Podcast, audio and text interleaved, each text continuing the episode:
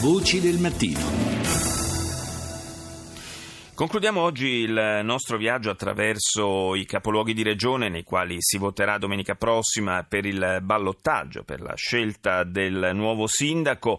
Eh, cominciamo stamani con Bologna, è collegato con noi il professor Pierluigi Cervellati, architetto e urbanista. Buongiorno professore.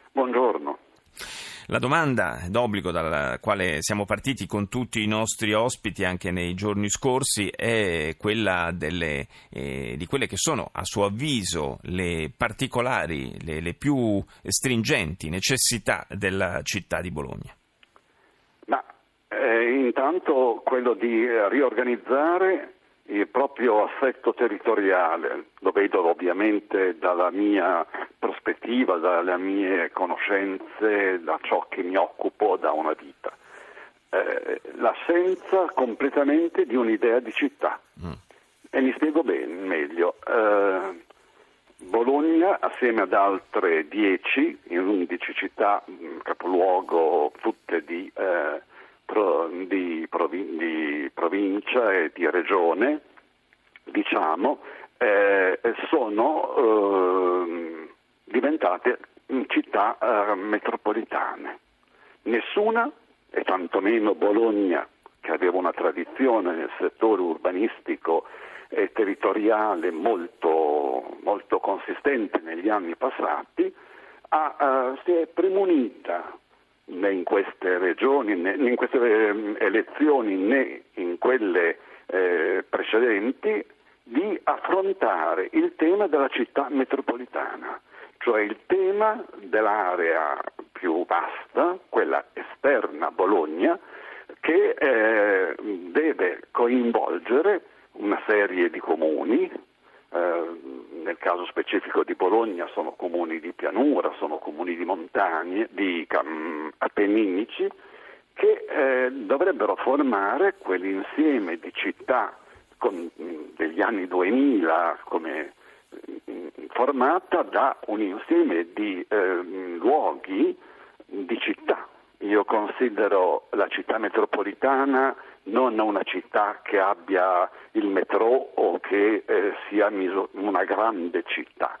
La città metropolitana vuol dire che è madre di eh, la chiesa metropolitana è la chiesa matrice di altre chiese. Quindi io ritengo la città metropolitana la città che eh, matrice di altre città. Quindi si tratta di costruire una, una nuova idea di città, una nuova idea di città che però eh, ricorda molto nella mia visione, diciamo, mie, nelle mie ricerche, quelle che può essere la, uh, l'organizzazione di una diocesi. Una diocesi fa una chiesa metropolitana e si allarga oltre i confini diciamo, municipali della diocesi, si allarga attraverso le parrocchie, attraverso eh, anche altre eh, organizzazioni nell'intero territorio che coincide, che Napoleone fece poi coincidere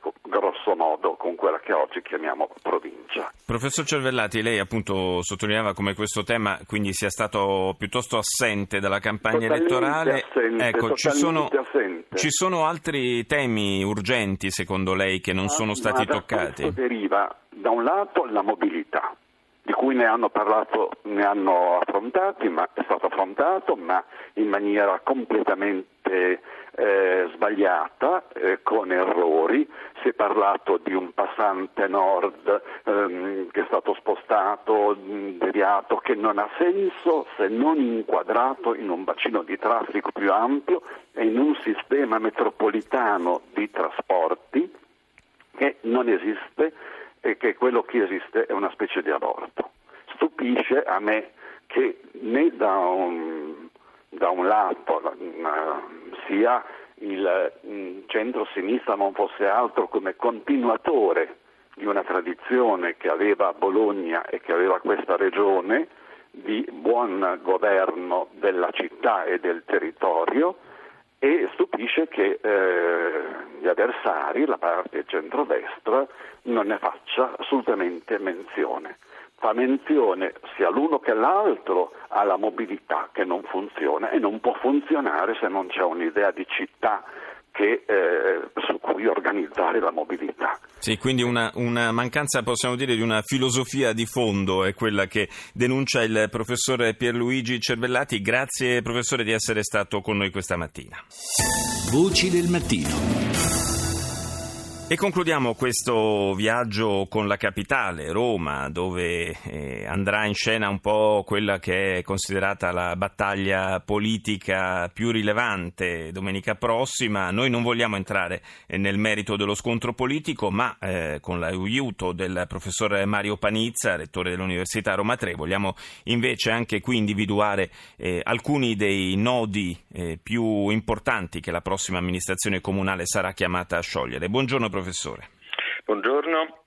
Dunque, su che, cosa, su che, cosa, sarebbe a suo modo di vedere più urgente puntare e che cosa è mancato fin qui in eh, campagna elettorale tra i temi trattati dai candidati? Ma guardi, ehm, a mio parere il, il, tema della città sostenibile è stato abbastanza affrontato e mi sembra che sia anche il tema centrale. Sì forse è stato affrontato di più attraverso degli episodi, il trasporto, la sicurezza, eh, forse andrebbe inquadrata la città sostenibile in temi molto più ampi che riguardano anche il cambiamento climatico che Roma ha sicuramente subito, il, l'allarmante inquinamento che in questi anni c'è stato e poi soprattutto la sostenibilità dovrebbe essere rivolta anche all'attrattività che la città. Molti studenti, anche professori, qui parlo proprio da da rettore, vengono, verrebbero a Roma molto volentieri, dove però il costo soprattutto della residenza è decisamente molto alto.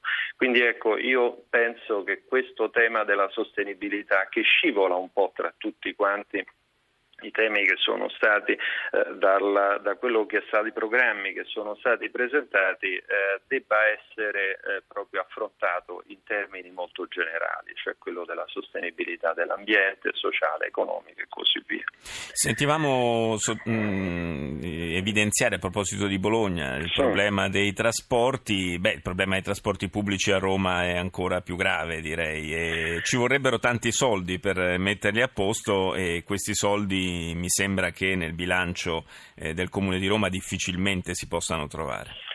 Eh, sì, ci vorrebbero, ci vorrebbero, molti soldi, però ci vorrebbe anche molta razionalità, cioè cercare di eh, ehm, far fruttare al meglio il patrimonio, il patrimonio, che si ha.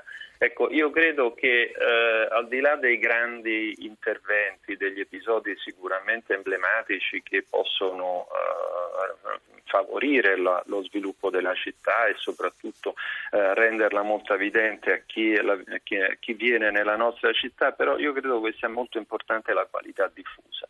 Ecco, la qualità diffusa che riguarda sia la sistemazione dei singoli spazi urbani della città, da quelli verdi a quelli pubblici, sia anche quello del trasporto, non che ci siano dei punti particolarmente ben serviti ed altri che invece diventano un po' terra di nessuno, in cui eh, purtroppo qui in questo rientra anche il tema della sicurezza e quindi dei eh, eh, fenomeni anche molto brutti e gravi che si sono verificati all'interno della città, soprattutto in questi questi ultimi giorni. Eh, io credo che appunto ecco, la, la, la, qualità diffusa sia proprio l'elemento che riesce a contrastare meglio il degrado, perché una condizione eh, piacevole e accogliente di tutta la città provoca dei comportamenti ordinati anche da parte di tutti. Professor Panizza, eh, lei lo accennava prima, eh, vivere a Roma è diventato costoso, eh, molto più che in passato e questo, eh, questo, aspetto va a scontrarsi anche in realtà con un eh, calo del, del, reddito medio che è figlio della, della crisi economica generale che abbiamo vissuto in questi ultimi anni. Sì, questo sicuramente è, è, quello che è avvenuto e eh, soprattutto è difficile riuscire a vivere perché si vuole accontentare di una condizione, non dico proprio spartana, però eh, eh di, limit- di, limitare le condizioni di lusso. Ecco, non c'è la possibilità di eh, avere come per i nostri studenti quando vanno all'estero di avere delle condizioni di sufficiente accoglienza. Eh, si è costretti un po' ad andare a ricorrere alle eh, situazioni di un'offerta privata che eh, ha ovviamente anche la necessità di eh, avere dei profitti, dei profitti alti. Eh, io credo che ehm, un costo sia anche molto elevato a Roma eh, legato alla burocrazia.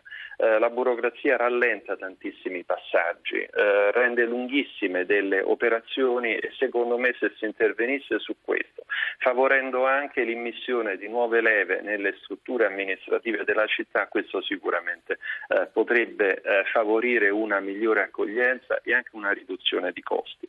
Mi permetta di, di, di, fare un ultimo suggerimento sì. che vorrei proprio fare al sindaco che verrà eletto, di eh, non inseguire la moda della città attiva giorno e notte. Roma non ha bisogno di questo, come tutte le persone anche la città ha bisogno di riposarsi, perché si deve ricaricare e possibilmente anche rallentare quei ritmi che molte volte sono inutilmente convulsi. Sì, diciamo non è, non è, certamente una città che abbia la vocazione a essere aperta 24 ore su 24, anche storicamente stile New York, ecco diciamo, non, non è nella nostra tradizione questo. Non è nella nostra tradizione, però qualche volta qualcuno pensa che questa debba entrare come tradizione. Io credo che invece appunto il, la città come tutte le persone hanno bisogno di un po' di tranquillità.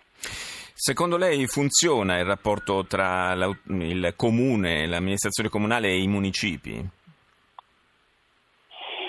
Beh, in alcuni casi io ho visto che per esempio qui dove, il, dove c'è il nostro Ateneo, la sede del nostro Ateneo, un rapporto mi sembra che c'è stato abbastanza, abbastanza diretto. Certo, bisogna, bisognerebbe capire se ogni municipio può essere una centralità urbana o se invece, come purtroppo in molti casi è accaduto, si continua a rimanere su un'unica centralità, quella della città, e il resto sono dei pulviscoli in periferia. Forse la città andrebbe pensata con un sistema un po' più equilibrato proprio per scaricare il centro e avere quelle opportunità che io ripeto di qualità diffusa all'interno della città anche un po' in tutte le sue zone. Grazie al rettore dell'Università Roma 3, professor Mario Panizza, grazie di essere stato nostro ospite. Noi siamo in chiusura, abbiamo giusto eh, pochi secondi per eh, cedere la linea al GR1 delle 8 condotto stamani da Guido Ardone. Noi ci sentiamo domani intorno alle 6.07.